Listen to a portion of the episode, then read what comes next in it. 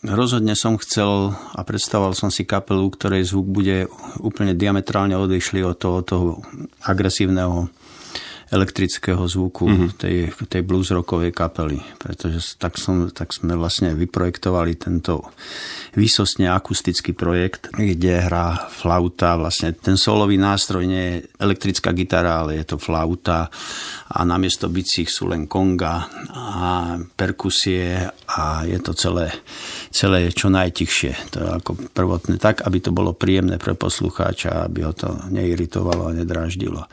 Rôzne pesničky patria k rôznym žánrom s vplyvom latino a tak ďalej, no ale samozrejme to na inú reláciu, hovoríme o blues a ja do každého toho albumu, ktorý sme vydali už tri, tak dám nejaký blúzový opus, pretože Stará láska nehrdzavie a preto na každom z tých troch albumov nájdete nájdete niečo, čo, je, čo sa dá pomenovať blues. No a čo sa týka ako slovenských a ľudových prvkov, treba povedať, že tá slovenská ľudová tvorba, tá originálna, tá má v sebe veľa z blues. Dokonca by som si dovolil tvrdiť, že to sú blúzové texty, sú fantastické blúzové texty, ktoré spievajú muzikanti, čo ja viem, eh, z Horehronia alebo, alebo z Terchovej. Veď konec koncov blues nie je nič iné ako americký folk. Alebo presne. Tá, tá raná presne. americká folklórna hudba. A ja som fascinovaný takými tými textami, ktoré sú geniálne texty slovenské napríklad aj keď som malička veľkého muža chcem, čo by ma vyložil zo zeme na postel. Hmm. To, je, to je presne blúzový text na tom. Teraz by ma zaujímalo, v akom pomere je text a hudba vo vašom prípade, v prípade IC bandu. No, časť tejto produkcie tvoria tá muzika, ktorá je založená na vokáloch a to sú vlastne prevzaté veci, ako od Beatles alebo Crosby, spomínaný Crosby, Stills, Nash Young ale tá originálna tvorba, to je v podstate tam je to založené v prvom rade na texte. Najprv musím urobiť dobrý text, taký, ktorý sa mi páči a potom k nemu sa snažím vymyslieť muziku. Mm-hmm. Tak, čo nie je celkom jednoduché, pretože človek musí bojovať so stereotypom. Je veľmi ľahké eh, opakovať niektoré postupy to sa každopádne aj často deje. Aký je váš recept na to nesklznúť práve do tohto stereotypu? Byť stále svojím spôsobom invenčný?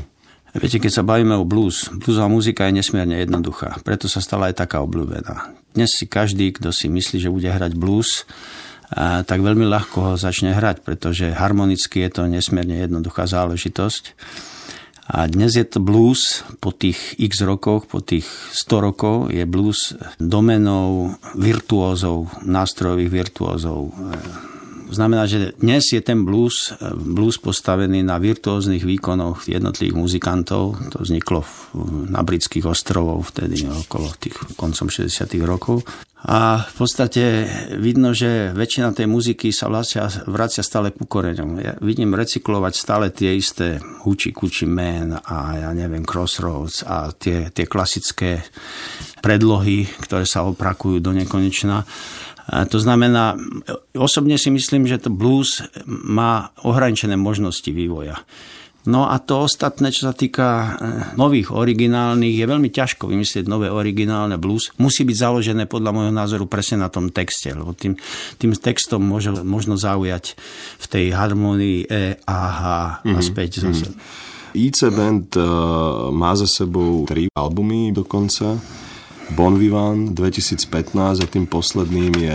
Balady smutné i veselé sa to volá. Smutné i veselé, takže to je posledný počin, ten je z roku...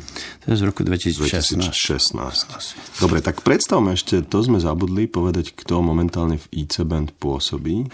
A moji kolegovia sú speváci Vladimír Pánik a Walter Mikuš, s ktorými sa sme roky spievali tie klasiky všelijaké. Potom na perkusie hrá pán Gustav Horvát, ktorý mimochodom je aj bubeník v starej škole a na basu hrá pán Roman Náter môj spolužiak zo strednej školy a na flautu a saxofón príležitostne Jozef Tekel.